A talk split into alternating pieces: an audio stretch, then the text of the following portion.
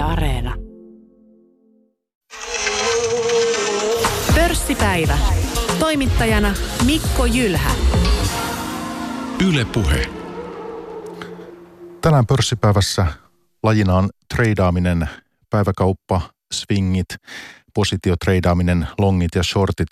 Aiheesta keskustelemassa Jukka Lepikkö. Tervetuloa. Kiitos paljon. Olet kolmekymppinen treidaaja, työskentelet myös Nordnetissä sijoitusasiantuntijana. Sinulla on IT-taustaa ja tulit osakemarkkinoille vuonna 2007. Viime vuosina olet sitten nostanut treidaamiseen liittyviä teemoja suomalaisen sijoituskeskustelun Nordnetin leiristä käsin. Ennen kuin syvennytään päiväkauppaan ja swingeihin ja kaikkiin noihin, niin kysyn jo ajatuksiasi markkinatilanteesta. Takana tietysti poikkeuksellinen koronakevät ja nyt ollaan tässä keskustelemassa juhannuksen jälkeen ja monet pelkäävät tuota koronaviruksen toista aaltoa. Sinä kuitenkin suhtaudut markkinoiden kehitykseen sangen luottavaisesti. Arvioisen mukaan talouksien laajamittaisia sulkutoimia ei enää tulla näkemään ja elpyminen voi olla odotettuakin nopeampaa. Joo, kuvasit aika hyvin mun tämänhetkistä markkinanäkemystä siinä, eli tosiaankin koko kevät oli hyvin poikkeuksellista aikaa osakemarkkinoilla. Nähtiin ihan valtavaa volatiliteettia, nähtiin nopein laskumarkkina ikinä. Sen jälkeen ollaan nähty nopeinta nousua laskumarkkinan jälkeen, mitä ikinä histori- historiassa ollaan nähty. Eli hyvin poikkeuksellisia tilanteita ja tosiaan kaikki lähti liikkeelle tuosta koronaviruksesta, mutta itse asiassa se, mikä vaikuttaa enemmän tuonne pörssin puolelle, on se, että mitä valtiot on tehnyt päätöksiä no, talouksien sulkemisesta. No blogikirjoituksessasi 18. päivä kesäkuuta niin toteat näin, että itse käytän jokaisen korjausliikkeen tällä hetkellä ostomahdollisuutena. Joo, kyllä. Eli kaikki, mitä mä luen tuolta markkinoilla, niin kertoo mulle siitä, että ollaan erittäin vahvassa nousutrendissä edelleenkin ja, ja tota, en näe mitään esteitä tuon nousun jatkumiselle. Eli nytkin tuossa pari viikkoa sitten nähtiin pienen korjausliike tuolla markkinoilla, laskettiin indeksitasolla jopa 10 prosenttia, mutta tästäkin pienestä korjauksesta niin ollaan lähdetty uudelleen nousuun ja itse asiassa kun tässä tiistaina tätä nauhoitellaan, niin Nasdaq nousi tänään jälleen uusiin kaikki aikojen huippuihin. No tämä on kuitenkin niin keskeinen teema tämä, tämä missä nyt liikutaan, kun kesäkuu taittuu tuossa pian heinäkuuksi, että se, että syvennytään tähän nyt kuitenkin, tai monia kiinnostaa, niin mitä sanot sitten niille, ja perustelet vielä, että joiden mukaan tämä nähty nousu, kymmeniä prosenttia tullut sieltä pahimmista kuopista niin ylös tässä, niin joiden mielestä tämä ei ole kestävällä pohjalla? Joo, no voidaan oikeastaan lähteä miettimään sitä, että miten osakkeita arvostetaan ylipäätänsä. Eli osakkeen nykykurssiin vaikuttaa se nykyinen ää, ää, tuloksentekokyky sekä kaikki tulevat kassavirrat, mitä, mitä tota yritys pystyy seuraavien vuosien, kymmenien vuosina aikana tekemään. Ja kun sitä lähtee miettimään, että mikä tämä koronan vaikutus siihen niin kuin tulevaisuuden tuloksentekokykyyn on, niin mä näkisin, että se, se tota, on hyvin väliaikainen ongelma ja laskee tuloksia vaan tota, hieman ja, ja tota, tosiaan pystytään palautumaan jo ensi vuonna sitten ehkä sinne vuoden 2019 tulostasoon. Eli nytkin, jos katsotaan, mitä analyytikot ajattelee tästä vuodesta, niin tulokset tulee laskemaan vain noin 20 prosenttia sieltä viime vuodesta. Eli vaikka nähdään näin poikkeuksellinen kriisi ja talouksissa nähdään niin kuin hyvin vahvaa laskua, niin siltikään yrityksien tulokset ei laske kovin paljon. Joo, perustuuko tämä missä määrin tämä sinun, sinun näkemyksesi sitten tekniseen analyysiin? Me siis tänään puhutaan treidaamisesta, se on sinulle tuttu laji ja siinä hyödynnät teknistä analyysiä, liukuvia keskiarvoja, tämän tyyppistä. Niin mikä teknisen analyysin niin rooli on tässä, tässä sinun arviossa? noin yleisesti ottaen tekninen analyysi kertoo mulle siitä lyhyen aikavälin kurssikehityksestä, eli se auttaa mua hahmottamaan ja ennakoimaan kurssiliikkeitä seuraavien päivien, seuraavien viikkojen tasolla. Mutta tota, tässä mun omassa näkemyksessä hyödynnän sitä jonkun verran myös sitten omaa fundamentin näkemystä sekä sitten näitä tekijöitä, jotka tota, tuolla osakemarkkinan taustalla tällä hetkellä tota kehitystä tukee. Eli niin kuin tiedetään, niin, niin tota keskuspankit ja valtiothan tällä hetkellä tukee aivan valtavasti tota taloutta ja nämä tukit, keinot aika helposti valuu tuonne osakemarkkinan puolelle. Eli vaikka niitä suunnataan tuonne talouteen, niin suuri osa siitä rahasta, mitä tällä hetkellä keskuspankit printtaa ja valtiot, valtiot käyttää näissä elvytyspaketeissa, niin valuu jotakin kautta tuonne osakemarkkinan puolelle. Ja, ja tota, tietysti sitten yksi, mikä tukee myös osakemarkkinaa, on tämä historiallisen matala korkotaso. Eli usein kun sijoittajat miettii, että minkä osan sijoituksista allokoi osakemarkkinalle ja mitkä turvallisempana pidettyihin, vaikka valtion velkakirjoihin, niin kuin valtion velkakirjoista ei tällä hetkellä saada minkäännäköistä tuottoa. Ja itse asiassa noin reaalituottoa tarkastellessa valtion velkakirjat tuottaa tällä hetkellä tappiota. Eli jos sijoittajalla on tällä hetkellä vaihtoehtona, että laitetaanko varmasti tappiolliseen valtionvelkakirjasijoitukseen niitä varoja vai laitetaanko sitten osakemarkkinoille kuitenkin tämä tulostuotto on jossain viidessä prosentissa, niin se on aika helppo valinta sijoittajan näkökulmasta, että laitetaan ne rahat sinne osakemarkkinoille, koska sieltä kuitenkin yritykset tekee varmaa tuottoa tällä hetkellä. Niin, että ir, irtoaa ainakin jotain. No tuosta tulee mieleen kaksikin asiaa tähän liittyen. Toinen on se, että joistakin joidenkin yritysten osakkeista tulee ikään kuin bondien korvikkeita sitten näin niin kuin leimallisesti, että vaikka jos otetaan Suomesta vaikka joku hyvin korkealle arvostettu P-luvulla, siis mietitään vaikka joku Elisa, niin se toimii tämän kaltaisena sitten ikään kuin. Voi ajatella ehkä niinkin, että tulee tämmöisiä yrityksiä. Joo, oikeastaan tuota kehitystä ollaan nähty jo aikaisemmin ja vuoden 2019 aikana nähtiin, että moni tämmöinen hyvin varmaa kassavirtaa tuottava yritys, niin niiden kurssi lähti nousemaan vahvasti. Eli niille hyväksyttiin korkeampia arvostuskertoimia sen takia, että ne tuottaa niin tasasta kassavirtaa, että sitä voi pitää lähes varmana, että sitä saa sitten osinkojen kautta sieltä yrityksestä ulos ja niiden tuotot on parempia sitten suhteutettuna näihin valtion velkakirjoihin, joten – Joten tota, tämmöinen kehitys on ollut jo nähtävissä ja en näe mitään syytä, miksei tämä jopa vielä vahvistuisi nyt, kun velkakirjojen tuottoprosentit on laskenut vielä siellä viime vuodestakin alaspäin. Niin tota, suhteutettuna näihin, niin osakkeilla on mun mielestä vielä vara, vara noustakin. Ja sitten toinen semmoinen usein pörssipäivässäkin keskusteltu minusta mielenkiintoinen teema on se, että minkälaisia tuottoja osakemarkkinoilta jatkossa voisi olla saatavissa. No nyt tietysti sinä olet treidaaja ja se idea on se, että sä teet sitten ihan jotain muuta kuin markkinoiden keskimääräisen tuoton ja puhutaan minkälaisia olet saanut ja tällä tavoin. Kuitenkin kysyn tämän, että miten sinä arvioit niitä puheita, joiden mukaan ne tulevat tuotot osakemarkkinoilla ovat matalampia kuin historiassa nähdyt tuotot? Ähm, koko ajan, kun mennään osakemarkkinoilla ylöspäin, niin tietysti se tuleva tuotto odotus heikkenee. Ja tässä ympäristössä, missä nämä muutkin sijoitusmahdollisuudet, niin niiden tuotot ovat laskeneet, niin tota, uskon, että myös osakemarkkinoilla ne tulevaisuuden tuotot on jossain määrin matalampia kuin mihin ollaan ehkä nyt historiallisesti totuttu. Ja, ja tota, ää, siihen löytyy monia syitä. Yksi syy on tietysti se, että tällä hetkellä tuottavuuden kasvu oikeastaan koko 2000-luvun niin on ollut erittäin matalaa, eli sitä talouskasvua ja sitä kautta yrityksien tuloksien kasvua, niin ei olla nähty samassa mittakaavassa kuin ehkä 80- ja 90-luvulla. Ja tota, jos mietitään noita osakkeiden tuottoja, niin varmaan ne tuotot jakaantuu myös hyvin, hyvin tota, ää, epä, epätasaisesti sitten eri sektoreille. Eli nyt ollaan nähty, että esimerkiksi tämä digitaalinen sektori niin on, on selkeästi pärjännyt paljon paremmin kuin vaikka jos verrataan kivijalkakauppaan. Eli tämä digitaalinen alustatalous ja kaikki digitaalisuuteen liittyvät ohjelmistot ja muut, niin tota, pystyy kasvattamaan omaan bisnestään niin, että ne kulut ei kasva kuitenkaan samassa suhteessa. Eli niiden kannattavuus on huomattavasti parempi kuin, kuin tämmöisten perinteisempien firmojen, jossa, jotka on pääoma-intensiivisempiä.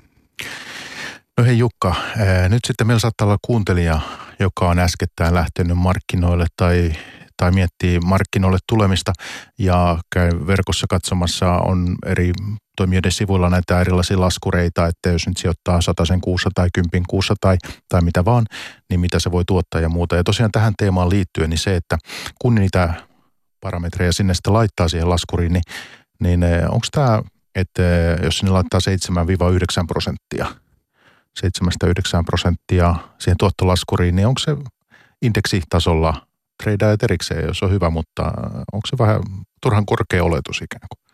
kyllä mä luulen, että se on yläkantti, jos mietitään vaikka seuraavaa 10 ja 20 vuotta, niin en usko niin vahvaan kehitykseen, koska tosiaankin taloudessa on tällä hetkellä aika paljon rakenteellisia ongelmia ja, ja, ja to, tämä tuottavuus pitäisi jollain tavalla saada käynnistymään, jotta päästäisiin pidemmässäkin juoksussa noin korkeisiin tuottoihin, mihin ollaan aikaisemmin päästy.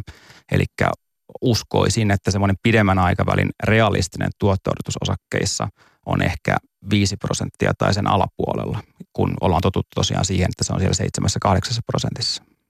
No se, että tosiaan nyt ollaan nähty, nähty viime kuukausina tätä kurssinousua ja tämä Nasdaq 100 niin on, on liikkunut jo tosiaan helmikuun huippujen yläpuolellakin tässä, tässä niin äh, mites, jos katsotaan sen verran vielä peräpeiliin, niin mitä sinulle jäi koronakrässistä käteen? No se oli hyvinkin yllättävä siinä mielessä, että koskaan ei olla vastaavaa romahdusta nähty noin lyhyessä ajassa. Eli se yllätti myös mut ja mä yleensä pyrin toimimaan ää, näin niin historiallisen datan per, perusteella ja sen pohjalta, että, että tota, mäkin aloin ostamaan hieman liian aikaisin osakkeita. Ja itse asiassa mulla oli, oli aika täynnä salkkuja osakkeita siihen crashiin mentäessä ja mua pankissa työssä olevana sitoo tietynlaiset kaupankäyntisäännöt, niin mä en pystynyt näitä jo olemassa olevia osakkeita keventämään, niin, niin tota, tuli ostettua aika paljon siinä koronan sitten lisää ja oltiin siellä hieman, hieman luoton puolella ja se teki isomman loven siinä pari viikon aikana sinne salkkuun, mutta sieltä elvyttiin sitten kyllä nopeasti ja, ja siinä auttoi, kun pystyi ostamaan siinä, siinä pudotuksessa niin kuin, ää, poikkeuksellisella tavalla halventuneita hyviä yhtiöitä, jotka jopa hyöty siitä koronakriisistä ja, ja tota, teki sitten parhaita tai parasta tulosta, mitä ne on ikinä tehnyt tuossa Q1 aikana. Oliko sulla, kun krassiin mentiin, niin jotakin suojausta, jotakin shorttia salkussa? Joo, mulla oli tota, siinä alkuun shorttipositiot myös, mutta kuten sanoin, niin se, se tota laskun syvyys kyllä muutkin yllätti. Eli osan siitä alkulaskusta sain, sain tota suojattua näillä viputuotteilla, mutta sitten sen loppukrässin kyllä kärsin ja, ja tota, tein, tuli tuommoinen ruman näköinen tota, salkkukuvaajan B-muotoinen käyri sinne, mutta tosiaankin sieltä elvyttiin aika nopeasti ja nyt salkku on, on taas tota, kaikkien aikojen huipuissa. Se, että eh, Jukka tosiaan siellä jo kuuntelija saattaa odottaa, että päästään näihin treidaamisen saloihin käsiksi, mutta että kuitenkin tässä on niin isoja teemoja markkinoilla, mistä, on, mistä haluan sinulta, sinulta kysyä. Ja yksi on tämä, että nyt tosiaan mainitsitkin jo tässä lähetyksessä nämä, eh, nämä erilaiset elvytyspaketit, on tietysti valtioiden fiskaalielvytys, keskuspankit, eh, nollakorkomaailma, nollakorkoympäristö, niin ja tämä velkaantuminen. Ja tiedän, että olette niin kuin tästäkin puhunut ja kirjoittanut, niin miten me tullaan tästä kaikesta ulos? Toi on se tuhannen taalan kysymys, eli tämä on, tämä on tota, huolestuttavaa tämä kehitys siinä mielessä, että velkatasot jo ennen koronaa oli hyvin korkealla. Ja nyt koronan myötä ne tulee räjähtämään todella korkeaksi ja, ja tota, jos mietitään valtioiden tasolla, niin ne menee sille tasolle, että niitä ei koskaan pystytä maksamaan takaisin, koska ne on vaan niin suuret jo per, per asukas suhteutettuna. Mutta valtiollahan on kuitenkin se tilanne, että valtion, valtiolle riittää se, että saadaan ikään kuin uusittua se velka tai, tai kasvatettua sitä, sitä tota saatavia verotuloja niin, että ne kulkee sen velan kanssa suhteessa, suhteessa ylöspäin. Toki tällä hetkellä näin ei ole. Mutta kyllä toi niin kuin kokonaisuutena on huolestuttava kehitys ja, ja etenkin yrityksien puolella, koska yrityksillä on vähän erilainen tilanne sitten kuin valtioilla, eli se, ne velat tosiaan pitää maksaa takaisin ja jossain määrin ne on kuitenkin pois sieltä tulevasta kulutuksesta, tule, tulevista investoinneista. Eli, eli tota, velkatilanne on, on tota, ää, pitkää juoksua ajatellen aika ongelmallinen ja se muuttuu ongelmallisemmaksi, mikäli korot lähtee tässä jossain vaiheessa nousuun. Tällä hetkellä ne on niin matalat, että etenkin semmoiset yhtiöt, jotka tekee hyvää tulosta, niin se velka ei, ei tota, haittaa välttämättä siellä taseessa ollenkaan. Ja olet teidän videolla ymmärtääkseni puhunut siitäkin, että kun monet ovat sitä mieltä, että eihän tässä nyt mitään korkojen nousua nähdä, niin sinä olet pitänyt ikään kuin vähän sitä mahdollisuutta tässä auki, että ei sitä koskaan tiedä, että voit kuitenkin sitten palautua johonkin, johonkin mitä se sitten toisen tiedä, mutta että olet ikään kuin pitänyt tätäkin mahdollisuutta tässä kuitenkin tulevina vuosina, että se on olemassa. Joo, kyllä me tota, kaikki on nykypäivänä näköjään mahdollista. Nyt ollaan viimeisen kymmenen vuoden aikana nähty, että nämä talousteoriat monet, monet on heitetty romukoppaan. Eli eihän tämmöisiä negatiivisia korkojakaan käytännössä pitänyt olla mahdollista olla olemassa. Ja näin, siinä ympäristössä ollaan nyt Euroopassa kuitenkin elät, eletty noin kymmenisen vuotta. Eli, eli tota, kaikki tämmöiset talousteoriat niin pitää jossain määrin tällä hetkellä kyseenalaistaa. Ja, ja sitten kanssa tota, miettiä, että jos, jos niin kuin kaikkien analyytikoiden ja, ja asiantuntijoiden konsensus on jossain kulmassa, niin, niin usein on osoittautunut, että se tämä tämmöinen laaja konsensus on sitten kuitenkin pitkässä juoksussa väärässä ja, ja jotain muuta tapahtuu tuolla markkinoilla. Mutta tota, tuosta korkotasosta niin ehkä semmoinen, semmoinen pointti, että keskuspankit pystyy kuitenkin aika pitkälti määrittämään sitä ja pitämään sen korkotason matalana omilla toimillaan – niin, niin ohjauskoron määrittämisessä, mutta myös nyt näillä omilla velkakirjaostoillaan, jos halutaan pitää tiettyjen maiden velkakirjoja matalammalla tasolla. Eli siihen pystytään vaikuttamaan, mutta mä oon ennemminkin huolissani inflaatiosta, joka voi lähteä laukkaamaan nyt sitä sen myötä, kun rahaa tosiaan painetaan niin massiivisia määriä, että mikäli taloudet tästä lähtee uudelleen käyntiin, niin se rahan kiertonopeus siellä taloudessa myös kiihtyy, niin tämä massiivinen – rahan määrä ja se lisäys, mikä ollaan nähty, niin voi kiihdyttää sitä inflaatioa tässä sitten seuraavan vuoden parin aikana. Eli se on se todennäköisempi, kumpi lähtee ensin liikenteeseen inflaatio kuin se, että korot lähtisi nousuun. Tässä on menossa meillä Yle Puheessa nyt pörssipäivä. Tänään keskustelemassa Jukka Lepikkö ja teemana on siis treidaaminen. Tämä on sulle tuttu juttu ja hyödynnät teknistä analyysiä sinun omassa treidaamisessa. Olet töissä myös Nordnetissä sijoitusasiantuntijana. Ja hetkinen, eh, sulla on IT-taustaa, sä perustit eh, aikoinaan niin eh, hyvin nuorena miehenä IT-alan yhtiön, teit muun muassa nettisivuja ja tämmöistä. Oliko se 13-vuotiaana? Kyllä, mä oon ollut hyvin nuoresta lähtien hyvin yrittelijäs kaveri, eli tota, heti seitsemänvuotiaana laitoin, laitoin isän rakentamaan omalle takapihalle tämmöisen kioskin, mistä aloin myymään sitten tota, naapureille ja, ja tota, pihan lapsille karkkeja ja muuta, muuta tämmöistä. Eli se on sieltä lähtenyt tämä yrittelijäisyys hyvin nuoresta, nuoresta pitään. Ja tosiaan olin 13, kun tämän ensimmäisen oikein yrityksen perustin ja lähdin sitten tota, koodaamaan nettisivuja ja, ja tota, siitä vuosien varrella vähän, vähän tota, kehittyneempiäkin tämmöisiä nettipohjaisia ohjelmistoja ja, ja tota, muita. Mikä muuten oli tuossa ekassa kiskassa, niin äh, kioskissa, niin äh, roe? Se on, se on hyvä kysymys. Et ei, ole, ei ole tullut lasket, laskettua sitä koskaan, mutta sanotaan, että kyllä sitä joitain kolikoita jäi sitten tuonne tota, säästöpossuun ainakin talletettavaksi. Oletko äh, kauppatieteitä lukenut sitten erikseen vielä? Joo, itse asiassa tota, mä menin Helsingin kauppakorkeakouluun opiskelemaan, mutta olin siinä vaiheessa jo hurahtanut tähän treidaamiseen ja mulla oli semmoinen tunne, että mä opin nyt täällä koulussa niin kuin todella paljon ja, ja pystyn hyödyntämään sitä tässä lyhyen aikavälin tota, sijoittamisessa, mutta sitten kun ensimmäinen vuosi oli takana ja, ja käynnistyi toinen vuosi, niin alkoi kääntymään ajatukset siihen, siihen suuntaan, että itse asiassa, että täällä koulussahan opetetaan, että lyhyellä aikavälillä ei voi voittaa markkinoita ja puhutaan vaan tehokkaiden markkinoiden hypoteesista. Ja, ja niin kuin kaikki on niin kuin sitä vastaan, mitä mä oon nyt oppinut tuolla markkinoilla ja mihin mä haluan viedä mun osaamista, niin se ä, into lopahti koulunkäyntiä kohtaan ja, ja tota, 120 opintopistettä tuli sieltä tota, taskuun, mutta ei koskaan, koskaan edes tota kandin papereita kuitenkaan. Oletko miettinyt jälkeenpäin, että joskus jatkaisit vielä? No se voi jossain vaiheessa olla, olla hauska harrastus, mutta tota, nykyisen tutkintosäännöksen mukaan, kun pitää valmistua tietyssä vuosimäärässä, niin tota, siellä tota, mut on potkittu ulos, mutta varmaankin sisään pääsee taas tota, pääsykokeiden kautta, jos se jossain vaiheessa sitten vielä kiinnostaa. Niin, niin että se oikeus sitten häviää kuitenkin Joo. aika nopeasti. Okei.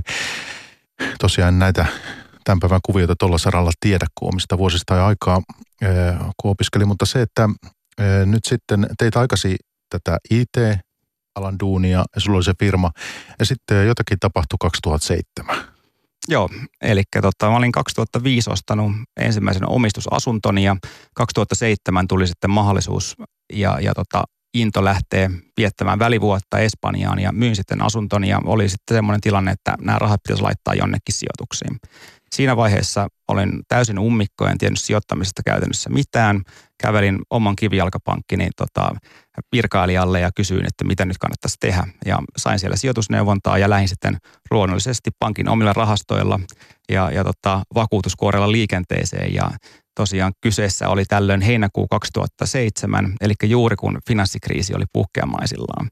Ja, ja tota, mun kokemus oli se, kun olin tutkinut kurssikaavioita tietysti hieman ennen kuin, ennen kuin tähän tota, sijoittamiseen päädyin, että näähän menee vaan ylöspäin ja, ja tota, nähdään hienoja vuosituottoja. Ja alkoi niin kuin, nostamaan monia kysymyksiä heti sitten syksyllä, kun nähtiin, että kurssit lähti aika nopeasti laskuun. Ja sitä kautta oikeastaan kiinnostuin sitten sijoittamisesta ja myös sitä niin kuin lyhyen aikavälin kaupankäynnistä, kun huomasin, että kuinka paljon paikkoja, paikkoja siellä tota markkinoilla löytyy ja kuinka suuria liikkeitä osakkeissa, yksityisissä osakkeissa voidaan nähdä. Ja, ja tota, näin tietysti niin kuin tämmöisenä bisnesmiehenä, että täällä löytyy niin kuin mahdollisuus tehdä, tehdä rahaa ja, ja tota, se oli se, mikä mua kiinnosti sitten. Eli sä myit kämpän ja laitoit rahat sitten osakkeisiin? Kyllä, laitoin, laitoin ne tota pitkäaikaisempiin tai pitkäaikaisemmiksi tarkoitettuihin, tarkoitettuihin sijoituksiin, mutta kun kurssit lähti laskemaan, niin mä aika nopeasti nostin ne rahat sieltä pois ja, ja aloin sitten pienessä määrin ää, treidaamaan. Ja, ja tota, alkuun tuli maksettu oppirahoja, mutta tässä vuosien varrella se, se taito on kertynyt, se, kertynyt sen verran, että pystyy, pystyy aika hyvällä todennäköisyydellä ja, ja tota, varmuudella tekemään sitten myös tuottoja tuolla markkinoilla.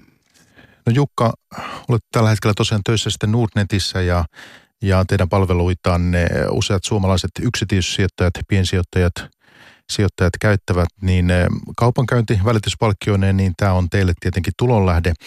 Mutta treidaaminen on vaikea laji, vai harvat menestyvät siinä, niin kuinka tavallista se on sinun tietoisen mukaan, että ihminen aloittaa treidaamisen ja häviää sitten markkinoilta niin muutamassa kuukaudessa tai, tai, tai vuodessa? No näin sanotaan, että noin 90 prosenttia treidaajista häviää sitä kautta myös sitten lopettaa treidaamisen. Ja mä uskon, että se luku on varmasti aika lähellä todellisuutta. Ja, ja tota, oikeastaan, jos puhutaan treidaamista ja sijoittamista, niin nämä on aika hyvä erottaa nämä asiat toisistaan. Eli treidaamisessa tosiaan on kyse tämmöisestä lyhyen aikavälin tuottojen hakemista ikään kuin ammatista, kun taas sitten sijoittamisessa pyritään pidemmän aikavälin tuottoihin omistaan pala sieltä yrityksestä. Ja, ja tota, samoin kuin kaikessa yrittämisessä tässä treidaamisessa kanssa, niin tämä epäonnistumisprosentti on suhteellisen suuri. Eli jos verrataan vaikka startup-yrittämiseen, niin talouslehti Forbesin mukaan 90 prosenttia myös startup-yrittäjistä epäonnistuu. Tai sitten jos mennään vaikka tuonne toiseen hyvin kilpailtuun alaan, eli huippuurheiluun, niin, niin tota, siellä epäonnistumisprosentti on varmasti suurempi, jos mietitään raha, rahallista menestymistä sillä puolella. Eli kyllä su, suurin osa treidaajista epäonnistuu, mutta sitten taas ää, niin palkkiot niille, jotka, jotka menestyy tuossa lajissa, niin on suhteellisen suuri. Eli treidaamissa varmaan niin montaa miel, miellyttää ja, ja tota, vetää treidaamisen pariin se lähes rajaton tuottopotentiaali kuitenkin, mikä tuolta markkinoilta löytyy. Sinulla on tietenkin työpaikkasi puolesta sitten mahdollisuus nähdä, että ketkä Suomessa treidaa, niin minkälaisia ihmisiä siellä on? No hyvinkin ta- tavallisia ihmisiä. Eli se ei vaadi mitään tota, Nuoria, ää, vanhoja? Eri, erityistaitoja ja se sopii oikeastaan kaiken ikäisille. Eli varmaan ää, eniten nähdään tämmöisiä hyvinkin nuoria kavereita, mutta mukana on myös, myös eläkeläisiä ja, ja semmoisia, joille nyt ylipäätänsä on aikaa – aikaa käyttää huomattavasti tähän, tähän tota markkinoiden seuraamiseen ja, ja tutkimiseen. Eli treidaaminen monella tapaa on aika, aika tota, koko päivä työtä, että sitä ei ehkä ihan, ihan niin kuin päivätyön ohessa pysty sitten tekemään kuitenkaan, että se vaatii niin paljon aikaa ja seuraamista ja sinne markkinoihin perehtymistä ja, ja koko ajan oppimista. No onko naisia ja miehiä enemmän, miten tämä menee? No valitettavasti hyvin miesvoittainen ala, eli naisia on aika vähän, mutta kyllä niitäkin löytyy Suomestakin päiväkauppaa, swingit, kaikki tämä treidaamiseen liittyvä on semmoinen aihepiiri, että olen halunnut tästä ohjelmaa tehdä jo pitkään pörssipäivässä, mutta olen huomannut, että treidaajat niin ei kovin paljon julkisuutta ole ainakaan äh, sen perusteella, mikä minun kokemukseni on, niin, niin ei ole ollut hakemassa. Että ei ole kovin helppo ollut löytää ihmisiä keskustelemaan tästä teemasta. Joo, ja tämä on oikeastaan myös yksi niistä pointeista, minkä takia mäkin olen halunnut lähteä, lähteä puhumaan tästä asiasta julkisesti ja sitä kautta kasvattamaan tätä suomalaisten treidaajien yhteisöä.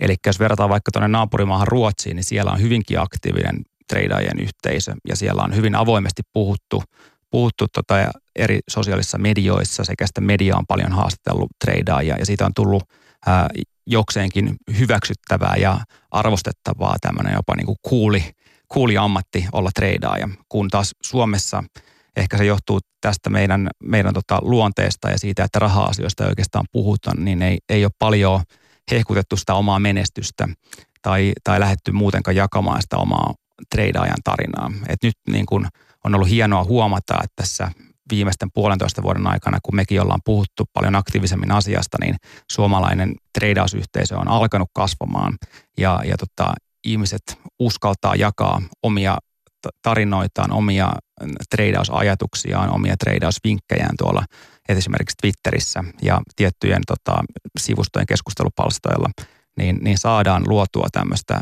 yhteisöllisyyttä, mikä, mitä kuitenkin tarvitaan, kun tämä treidaaminen on hyvin yksinäistä hommaa, tehdään ehkä kotona neljän seinän sisällä sitä, niin se, että saadaan tämmöinen oma tukiverkosto ja, ja tota, apua näiden omien ideoiden pallotteluun ja ehkä jopa vinkkejä sitten muilta samanhenkisiltä ihmisiltä, niin on ollut mun mielestä todella tervettä. Jonkun verran itse tulee seurattua YouTubessa erilaisia videoita siis taloudesta, paljon toki muutakin, niin esimerkiksi nyt on mistä sitten johtuukaan, mutta että on osunut siellä silmiin treidaamisestakin on tullut erilaisia videoita ja mainoksia ja kaikenlaista vastaan sitten voi olla se tietysti muutenkin heijastelee sitä, miten, mitä sisältöä YouTubesta etsii, mutta, että, mutta onko tässä jotakin tosiaan buumia ollut isommasti sitten ilmassa?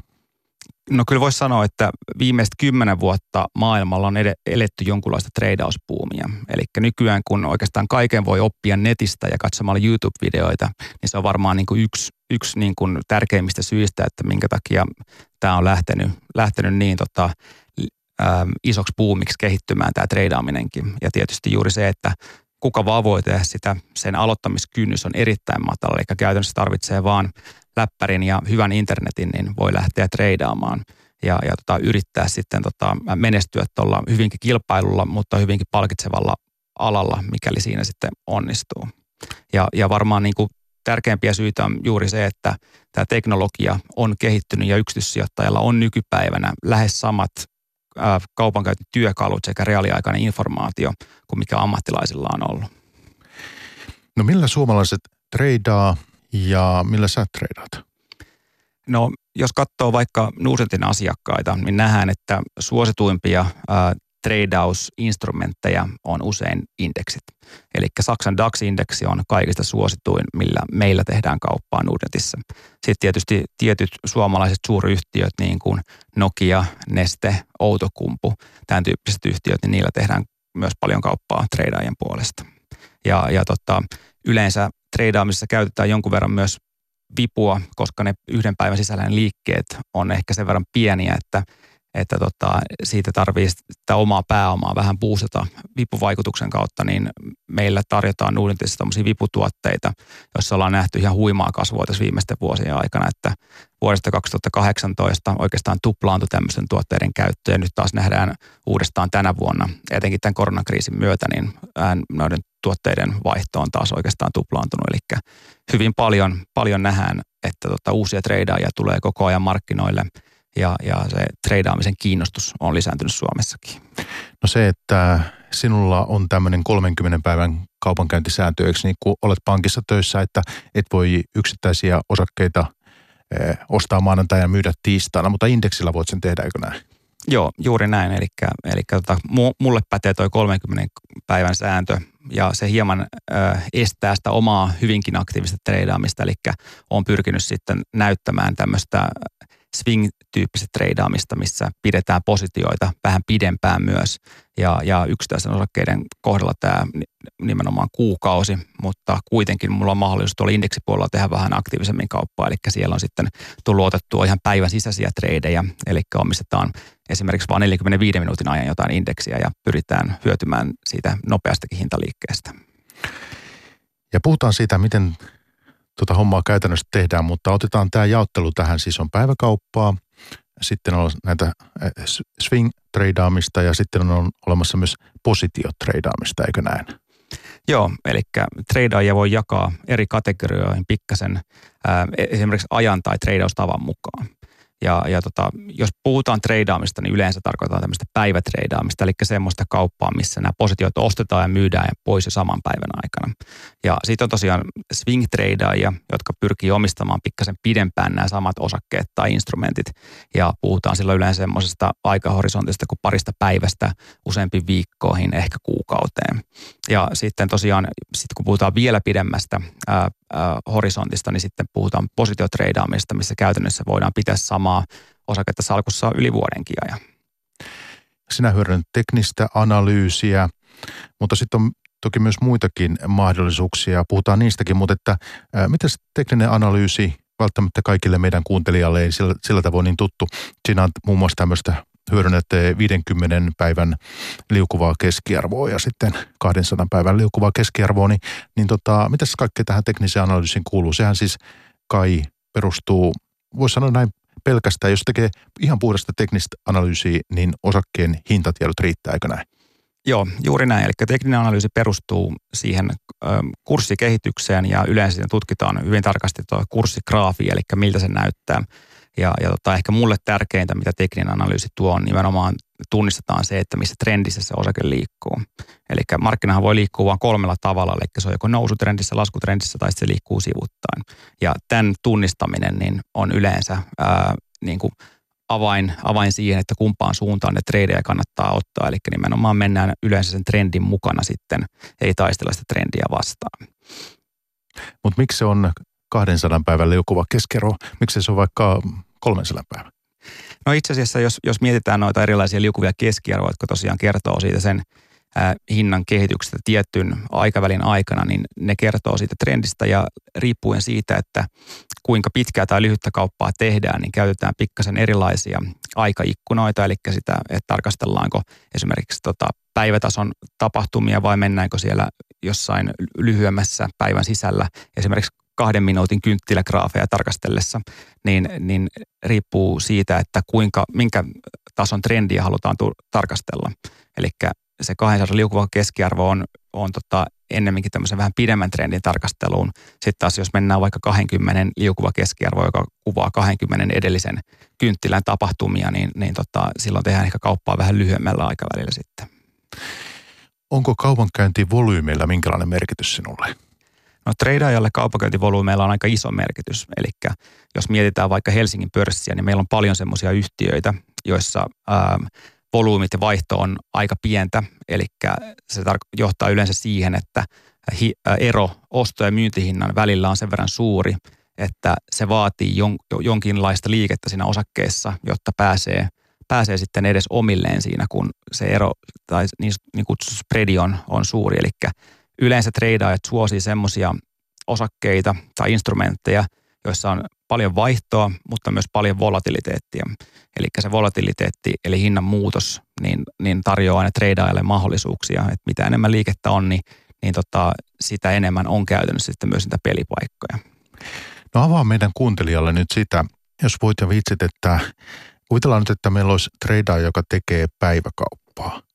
Ja hänellä on screenit siinä auki ja on vaikka joku yksittäinen osake, millä hän lähtisi tekemään kauppaa ja tota pörssi aukeaa, kuvitellaan hän olisi Helsingissä kymmeneltä, niin kauppa aukeaa, niin tietysti siinä screenit on auki jo vähän ennen sitten sitä ja lukee uutisia ja muuta. Niin minkälaisiin asioihin, kuvitellaan hän vaikka kaikille tuttu, vaikka Nokia, minkä tuossa jo mainitsitkin, niin, niin se, että minkälaisia asioita hän siinä lähtee niin ikään kuin seuraamaan sen pörssipäivän aluksi, että, että minkälaista näkemystä ottaa?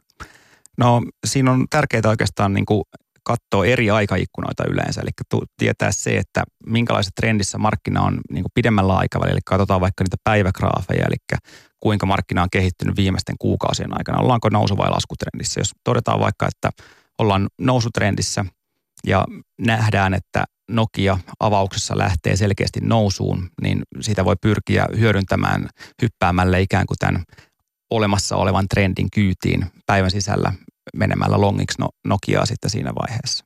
Ja siinä voi pysyä sitten vaikka vartin, tunnin, Kyllä. kolme tuntia. Eri, erilaisilla tradeilla on hyvin erilaiset aikaikkunat, eli, eli se riippuu täysin siitä omasta treidaustyylistä, että minkä pituisia tradeja sitten hakee ja, ja usein on myös määriteltynä tiettyjä tämmöisiä exit-signaaleja, Eli ne voi olla sitten myös näitä liukuvia keskiarvoja. Että siinä vaiheessa, kun lasketaan jonkun liukuvan keskiarvon alapuolelle, niin ikään kuin nähdään, että tämä trendi on ehkä hieman väsynyt ja, ja tota, on parempi tässä vaiheessa hypätä ulos siitä. No tosiaan tekninen analyysi, onko näiden eh, kaupankäyntivolyymien ja vaihdon siis ja, ja sitten tota, ja liukuvien keskiarvojen lisäksi jotakin. Ja sitten nämä kynttilät, mitkä jo mainitsit. Mitäs kaikkea muuta sä seuraat?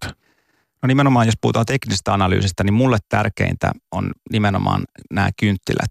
Ja ne kertoo pikkasen enemmän kuin ehkä tämmöinen äh, kuulijoillekin tuttu linjagraafi, mikä yleensä on, on tota oletusnäkymä, kun mennään oman, oman tota välittäjän sivulle katsomaan osakekursseja. Niin kynttilä kertoo pikkasen enemmän informaatiota tradeajalle siitä, että mitä itse asiassa sen tarkasteltavan periodin aikana on tapahtunut. Ja se kertoo paljon mulle siitä, että kummat on kontrollissa, onko ne ostajat ja myyjät. Ja, ja niin kuin tärkeintä on niin kuin ymmärtää, että lyhyellä aikavälillä se osakekurssien vaihtelu perustuu käytännössä pelkästään siihen ostajien ja myyjien väliseen tasapainoon. Eli ne taustalla olevat fundamentit toki vaikuttaa, mutta, mutta tota, jos mietitään päiväkohtaisia liikkeitä, silloin kun yritykseltä ei tule mitään varsinaisia uutisia, niin se on nimenomaan tämä ostajien myyjien balanssi, mikä, mikä sitä tota, kurssia liikuttaa ja kun me pystytään pystytään ymmärtämään sitä, että kummat siellä on kontrollissa, ostajat vai myyjät, niin pystytään sitten hyötymään mahdollisesti myös niitä lyhyen aikavälin hintaliikkeistä. Tietysti nyt sitten, jos treidaamiseen haluaa syvällisemmin perehtyä meidän kuuntelijalle, täytyy lähteä sitten radio-ohjelmassa näitä kaikkea, ei sieltä voi niin helppoa avata sitten, että miten ne kaikkeet graafit ja, ja tämmöiset täytyy tietysti sitten hakea tietoa muuta ja teki teette tätä Traders Clubia videoa, niin tota, äh, käytte näitä teemoja läpi siellä sitten, mutta, mutta äh, psykologia, se on tärkeä osa tätä, tätä hommaa. Joo, ehdottomasti. Eli usein aloittelevat treidaajat lähtee etsimään semmoista täydellistä graalin maljaa jostain, jostain tuota treidausstrategiasta tai, tai indikaattorista, joka antaa täydellisiä osto- tai myyntisignaaleja.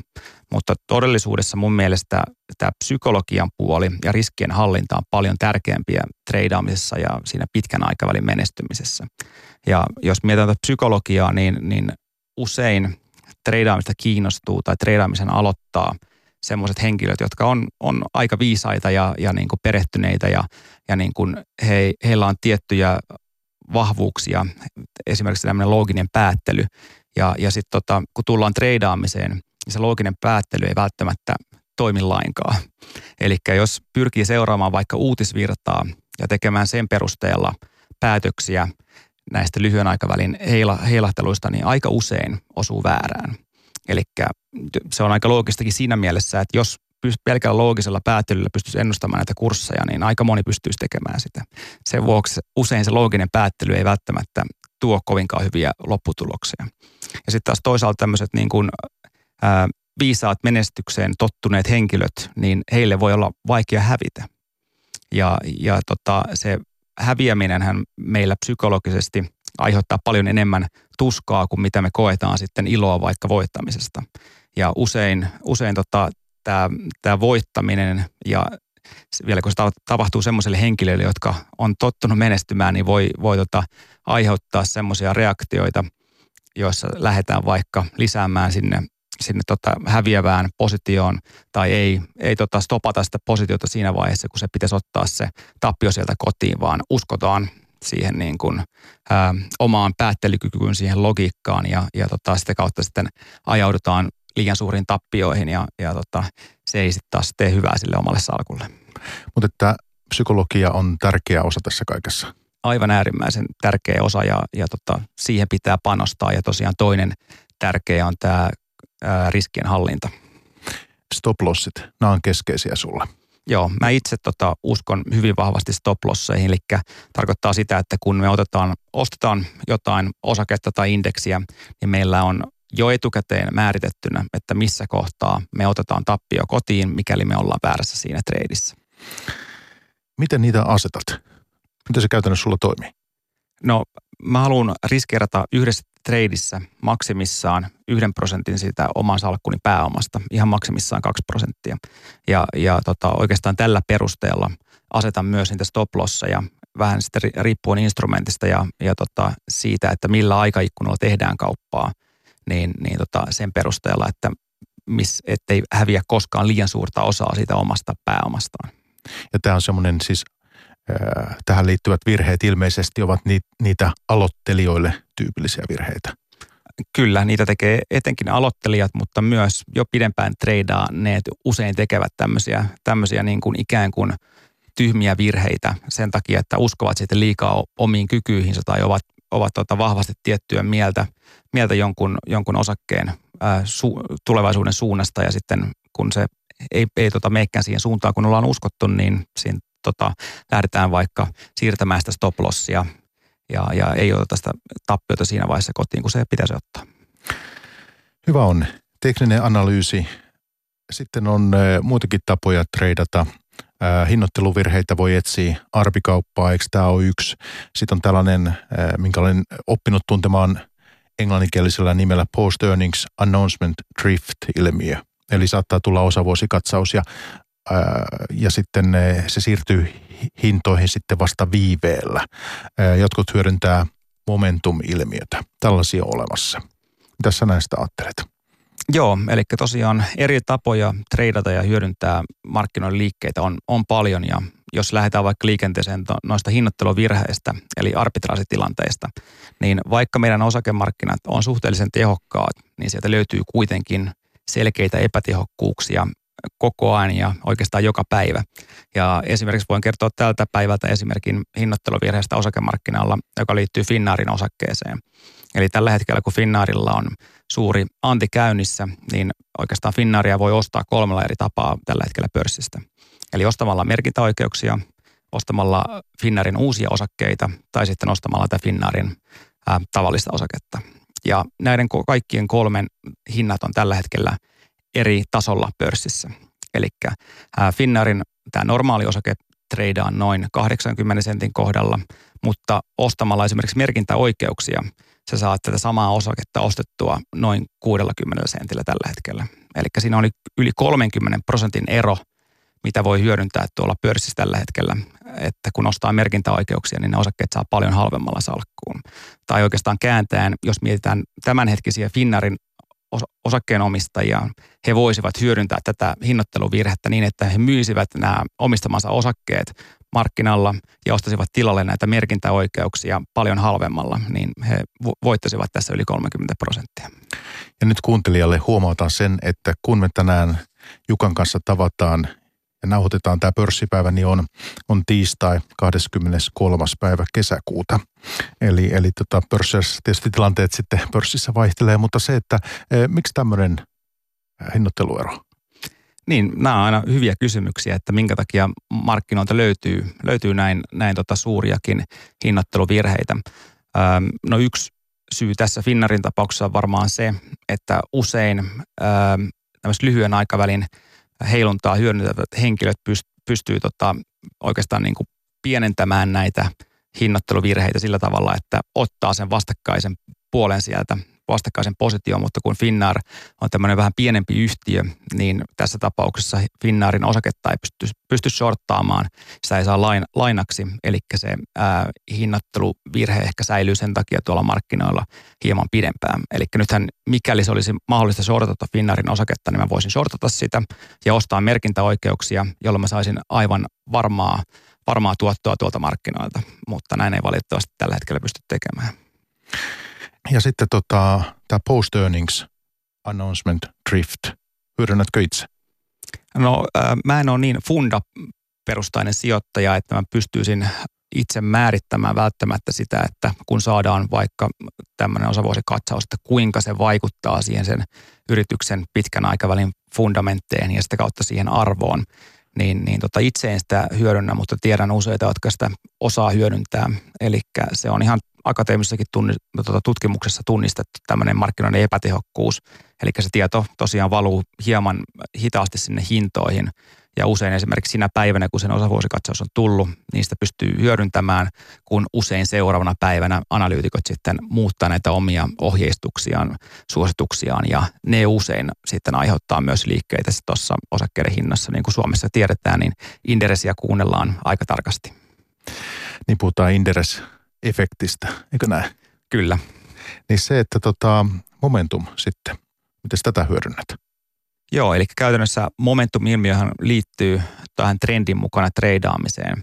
Eli hyödynnän sitä usein tuolla teknisen analyysin puolella. Toki tämä on akateemisessakin tutkimuksessa tunnistettu ilmiö, joka jatkuu jopa vuodesta toiseen. Eli muistaakseni tuossa Jukka Oksaari viimeisimmässä kirjassa oli kanssa tähän, tähän akateemisen tutkimukseen viitattu ja, ja siellä kerrotaan siitä, että ne osakkeet, jotka oli edellisen vuoden aikana pärjänneet parhaiten, niin keskimäärin – pärjäsivät myös seuraavana vuonna sitten paremmin kuin muut osakkeet. Mutta onko tämä 12 kuukautta tässä nyt joku oleellinen aikaraja? Oikeastaan ei, eli momentum-ilmiötä voi hyödyntää millä aikavälillä vaan. Tänään pörssipäivän vieraana Jukka Lepikkö, treidaat ja työskentelet Nordnetissä, niin tiedän sen, kun olen teidän videoita katsonut ja olit tuossa Aki Pyysingin vieraana sijoitustiedon videolla kanssa – viime vuoden lopussa, niin oliko siinä Aki vieraana kerrot, että sulla on tämmöinen tuottotavoite omalle pääomalle kuin 20 prosenttia? Muistanko oikein? Joo, mä oon julkisesti puhunut tuosta 20 prosentin tuottotavoitteesta. Mun mielestä se on äh, niin tämmöinen hyvä ja konservatiivinen tuottotavoite tämmöiselle treidaajalle, joka ei ole niin vahvasti mukana päiväkaupassa – Eli, eli tota, otetaan tämmöisiä vähän pidempiä treidejä. Ja jos mietitään tuottotavoitteena 20 prosenttia, niin sehän on saman verran kuin Warren Buffett on pystynyt vuosittain, vuosittain tota, omalle pääomalle tekemään ja häntä pidetään yhtenä maailman parhaista sijoittajista. Ja toki tässä, tässä tota Warrenilla on aika pitkä historia ja, ja nimenomaan tämä tämä tota, ää, mitä enemmän vuosia tulee, niin sitä suuremmaksi se pääoma pääsee siellä kasvamaan. Et jos mietitään korkoa korolle harjoitusta, niin se 20 prosentin vuotoinen tuotto, niin, niin tota, alkaa pidemmässä juoksussa kasvattamaan sitä pääomaa todella nopeeseen tahtiin. Et tota, nyt jos katsoo mun oman salkun tuottoa, niin se on viimeisen vuoden ajalta 70 prosenttia, se on huomattavasti tuon 20 prosentin yläpuolella, mutta nyt markkinoilla onkin ollut aika paljon tapahtumia ja osittain tämä volatiliteetti on auttanut, auttanut siinä, että on pystynyt vähän korkeampaankin tuottoon. Mutta kyllä mä tiedän Suomesta useampia treidaajia, ammattitreidaajia, jotka pystyy huomattavasti 20 prosenttia korkeampikin vuosituottoihin myös pitkässä juoksussa, että varmaan yksi parhaista esimerkkeistä ja, ja yksi Suomen parhaista treidaajista on Mikko Mäkinen, joka on tuolta vuodesta 2010 asti kertonut pystyneensä tuommoisiin noin 60-90 prosentin vuosituottoihin suurin piirtein. Kuulostaa tosi rajulta. Hei, miten tämä, jos vielä katsotaan vähän niin kuin pitemmällä perspektiivillä sun tuottoja, niin olet 2007 asti ollut nyt markkinoilla kutakuinkin, niin reilu kymmenen vuotta siis, niin miten siinä perspektiivissä? No mä en ole julkisesti oikeastaan näistä omista tuotoistani koskaan puhunut. Eli on huomannut tuolla Facebookin erilaisissa sijoituskerhoissa, niin on, on tota, tullut tämmöistä todistustaakkaa näihin tuottoihin ja, ja siellä ollaan mietitty, että onko tätä kuvaa nyt fotosopattu vai ei, niin mä oon siitä lähtien, kun Nordnetilla aloin tätä aktiivisempaa treidausta tekemään, niin jakanut oman salkkuni tuolla meidän Sherville-palvelussa, missä se on, on hyvin läpinäkyvästi esillä, eli jokainen kauppa tulee sinne näkyviin ja se kehitys näkyy siellä, eli Eli on, on tota, ää, nyt sitoutunut siihen, että aion pidempään näyttää siellä tätä kehitystä. Eli tässä ei kyse vaan yhden vuoden tuotoista, 70 prosentin tuotoista, vaan pyrin myös pidemmässä juoksussa näyttämään, että tällä aktiivisemmalla kaupankäynnillä pystyy hy- hyvin tuottoihin. Olenko ymmärtänyt oikein, että sinulla on kuitenkin tämän treidaamisen lisäksi olemassa tämmöinen pitkä salkku? Kyllä, ja ehdottomasti kannustan myös kaikkia muita treidaajia tämmöisiin pidempiaikaisiin sijoituksiin. Eli, eli tota, se treidaaminen on ikään kuin se kassavirta, millä kasvatetaan sitä pidemmän aikavälin sijoitussalkkua – ja, ja tota, treidaaminen on tätä lyhyen aikavälin tekemistä. Eli, eli voin suositella molemmin päin, eli kaikille pitkäjänteisemmille sijoittajille myös tutustumista tähän treidaamisen maailmaan, niin ymmärtää sitä, että minkä takia kurssit liikkuu, niin, niin kuin liikkuu, liikkuu lyhyemmällä aikavälillä. Mutta jos lähtee ihan omaa pääomaa altistamaan tälle treidaamisen riskeille, niin käyttää sitten hyvin pienen osan sitä kokonaispääomastaan vaan tämmöiseen treidaussalkkuun. Okei, treidaaja, tämä on sulle tuttu homma. Mikä merkitys niin kuin funda-pohjalla nykyisin on sinulle? Mä en ole hirveästi itse hyödyntänyt fundamenttianalyysiä koskaan tässä omassa sijoitustoiminnassani, koska se on ollut niin, niin lyhyt, lyhyt jänteistä tuolla treidaamisen puolella. Eli, eli tota, koska kurssi liikkuu tosiaan vaan kysynnän ja tarjonnan perusteella, niin niillä fundamenteilla ei näin lyhyellä aikavälillä välttämättä ole oikeastaan merkitystä. Mutta nyt mitä pidempään on tehnyt ja mitä, mitä tota, enemmän ikään kuin työkalu työkaluja haluaa haalia tähän omaan työkalupakkiin, niin on tunnistanut kyllä sen, että tämä fundamentti puoli on myös kiinnostava ja, ja haluan lähteä sitä itse kehittämään. Eli itse asiassa tuolla Nudentilla aloitettiin tämmöinen uusi, uusi sarja osakejahti, missä pyritään ensimmäistä kertaa yhdistämään sekä fundamenttisijoittamista että teknistä analyysiä ja hakemaan semmoinen yhdistelmä näistä, jossa niin kuin, äh, ikään kuin pystytään vielä pääsemään äh, parempiin parempiin totta, todennäköisyyksiin siinä, että valitaan niitä oikeita sijoituksia myös näihin vähän lyhytaikaisempiin treideihin, missä ne fundamentit on tosissaan kohdalla. Eli esimerkiksi tässä koronakriisin kohdalla niin tunnistin sen, että vaikka kaikki kurssit näytti siltä, että ne tippuu, niin sieltä löytyy fundamentaalisesti paljon terveempiä firmoja näiden tippuvien kurssien joukosta, jolloin niin kuin hyödyntämällä fundamentteja niin pääsisi myös myös niin kuin tällä lyhyemmällä aikavälillä ehkä parempiin tuottoihin, kun pystyy niitä parhaita firmoja poimimaan sieltä, missä taseet on kunnossa ja, ja maksuvalmius kunnossa ja, ja tota, muutenkin kun ymmärtää sitä, että mistä se, se yrityksien tota, rahavirrat, tuotot tulee, niin pystyy, pystyy tota hyödyntämään niitä sitten paremmin myös lyhyellä aikavälillä. Onko tämän tyyppinen treidaaminen maailmalla sitten erityisen suosittua? No se on yksi treidaamistavoista ja, ja tota, osa sitäkin harrastaa. En osaa sanoa, että miten nämä suhteutuu ylipäätänsä näihin muihin treidaustyyleihin. Varmaan niin kuin teknisen analyysin hyödyntäminen on kaikista suosituinta treidaamisessa, mutta on myös, myös tota näitä fundamenttipohjaisia treidaajia jonkun verran, jotka hyödyntää sitten etenkin tämmöisiä uutistapahtumia näissä yhtiöissä. Jukka Lepikkö, meillä alkaa tässä nyt tulla lähetys täyteen, mutta että meillä saattaa olla kuuntelija, joka on kiinnostunut treidaamisen aloittamisesta, niin eh, mitäs voitaisiin tähän loppuun ikään kuin sanoa hänelle, että mitä kannattaa ehdottomasti ottaa huomioon, asioita, jotka pitää muistaa ja toisaalta mitä on hyvä unohtaa? Joo, varmaan ensimmäisenä pitää antaa varoituksen sana tosiaan siitä, että kaikki se pääoma, minkä riskeeraa treidaamisessa, niin se on mahdollista menettää ja tota, usein aloittelija joutuu niitä oppirahoja maksamaan ja se on pitkä prosessi siihen, että päästään tilanteeseen, missä tosiaan ollaan, ollaan tota, jatkuvasti voitollinen treidaaja. Eli on riskejä, mutta to, toisaalta tosiaan nämä, nämä tuottomahdollisuudet on sitten hyvin korkeat tuolla treidaamisessa siinä vaiheessa, kun, kun tota, sitä on useamman vuoden tehnyt harjoitellut ja, ja tota, ymmärtää, kuinka se markkina toimii ja on löytänyt jonkun semmoisen oman, oman edun, mitä pystyy tuolla markkinoilla hyödyntämään minkälaisia asioita sitten kannattaisi, kannattaisi unohtaa, että tuottojen suhteen taikka muuten? No ehkä tota, ensinnäkin kannattaa olla keskittymättä pelkästään niihin tuottoihin ja, ja tota, lähteä lähestymään asiaa riskin kannalta. Ja, ja tota, toinen asia, mikä kannattaa unohtaa, niin on nämä omat tunteet. Eli kehittää tämän sijoitustrategian sillä tavalla, että se ikään kuin poistaa ne omat tunteet, koska ne yleensä johtaa niihin väärin sijoituspäätöksiin ja, ja hätiköihin, hätiköidyihin ratkaisuihin, huonoihin ratkaisuihin. Eli tosiaan poistetaan ikään kuin nämä psykologiset ongelmat sillä tavalla, että kehitetään semmoinen sijoitustrategia, joka antaa, antaa osto- ja myyntisignaaleja ja, ja tota poistaa, poistaa sitten psykologisen puolen kokonaan. No sinulla on tästä aihepiiristä tekeillä myös kirja. Ja tästähän ei ole Suomessa kirjoitettu aiemmin. Muistan lukeneeni sijoituskirjoista jonkin verran teknisestä analyysistä suppeita esityksiä, mutta että sinä valmistelet nyt jotakin, onko se e-kirja vai mitä on tulossa?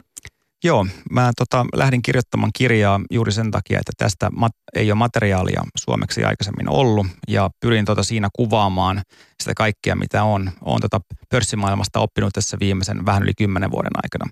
Eli sen lisäksi, että siinä puhutaan teknisestä analyysistä, niin siinä myös tota, painotetaan juuri näitä tärkeimpiä asioita, mistä mainitsin aikaisemmin, eli psykologista puolta sekä sitten riskienhallintaa. Milloin tämä tulee ulos? No toivottavasti tässä kesän loppupuolella saadaan kirjaa ulos ja se tosiaan jaellaan e-kirjana, joka ei maksa mitään. Hyvä on. ja Jukka Lepikkö aika kiittää, mutta että anna meille lyhyt vielä sun outlook tässä, kun eh, tuota, jälkimmäinen puolisko on tässä nyt sitten vuotta, vuotta alkamassa, niin minkälainen H2 osakemarkkinoilla? No todella mielenkiintoinen tota, toinen puolivuosi jakso tulossa kyllä markkinoilla, eli tässä varmaan voi tulla ihan yllättäviäkin käännöksiä ää, tämän koronavirustilanteen ja, ja tota, sitä mahdollisesti seuraavien talouden rajoitustoimien osalta. Tai sitten meillä tulee jotain ihan täysin uutta, uutta tota, joka, joka tota, vie tämän narratiivin itseensä. Eli yksi tietysti, mikä ehkä mielenkiinnolla itse odotan tässä toisella vuosipuoliskolla on Jenkkien presidentinvaalit, joista ei nyt paljon ole vielä talousmedia tehtynyt kirjoittamaan, kun on ollut niin paljon kaikkia muita aiheita, mutta varmaan se keskustelu siirtyy osittain myös sinne ja, ja tota, kysymys siitä, että saako Trumpi ää, tarpeeksi ääniä taakseen ja valitaanko hänet uudelleen vai, vai tota, viekö Biden sitten voiton sillä puolella. Ja tämäkin on tosiaan semmoinen asia, joka osakemarkkinoita voi jonkun verran heiluttaa, eli Trump kaikista huolimatta on ollut aika, aika positiivinen tota, presidentti osakemarkkinoiden kannalta. Eli tämmöinen hyvin, hyvin tota, ä, yritysmyönteinen ja, ja tä, tota, paljon tämmöistä keskuspankkien valtion rahaa osakemarkkinoille syytävä presidentti, niin on jopa, jopa vaikuttanut nousevasti kursseihin, kun taas sitten tota Biden on, on tota uhannut jo vetää näitä Trumpin yrityksille antamia veronalennuksia pois sitten, jotka tietysti laskisi yrityksien tuloksia ja sitä kautta voisi vaikuttaa myös tuonne osakemarkkinoille. Entäs tuloskausi, joka on tuossa about kuukauden kuluttua? Minkälainen merkitys sillä on sinulle? No tota, kaikki me tiedetään jo, että tämä kakkoskvartaali tulee olemaan aivan äärimmäisen huono. Ja tosiaan, jos mietitään sitä yrityksien tuloksentekokykyä pitkässä juoksussa, niin tämmöinen hyvin väliaikainen ja, ja itse aiheutettu näiden rajoitustoimien takia ää, tulo, tulos tota, droppi, niin ei välttämättä laske niitä kursseja sitten kuitenkaan, oli ne tulokset niin hu- tai miten huonoja hyvänsä. Eli en usko, että tämä, tämä Q2 tulee hirveästi kuitenkaan niin kuin vaikuttamaan tuonne kurssien puolelle. Mielenkiintoista tietysti on, että alkavatko yhtiöt nyt kertomaan tai tarkentamaan näkymiään loppuvuoden osalta, koska aika moni veti oman tulosohjeistuksensa pois tässä vuoden ensimmäisen puoliskon aikana. Onko se tuloskausi erityisen hyvä aikaa treidata sulle? Ähm, no itse tosiaan, kun en näitä fundamenttipohjaisia uutisia niin paljon treidaa, niin se ei ole, ole mulle tota, ehkä se otollisin aika. Toki välillä nähdään semmoisia mielenkiintoisia ää, liikkeitä silloinkin, jotka, jotka vaikuttaa ylireagoinnilta, jo, joihin pystyy ehkä tarttumaan, mutta se ei ole mulle ehkä se kaikista otollisin aika treidata, että silloin muun tyyppiset treidaajat on parhaimmillaan. Jukka Lepikkö tänään vieraana pörssipäivässä. Kiitti Jukka. Kiitoksia paljon. Pörssipäivä. Toimittajana Mikko Jylhä. Yle Puhe.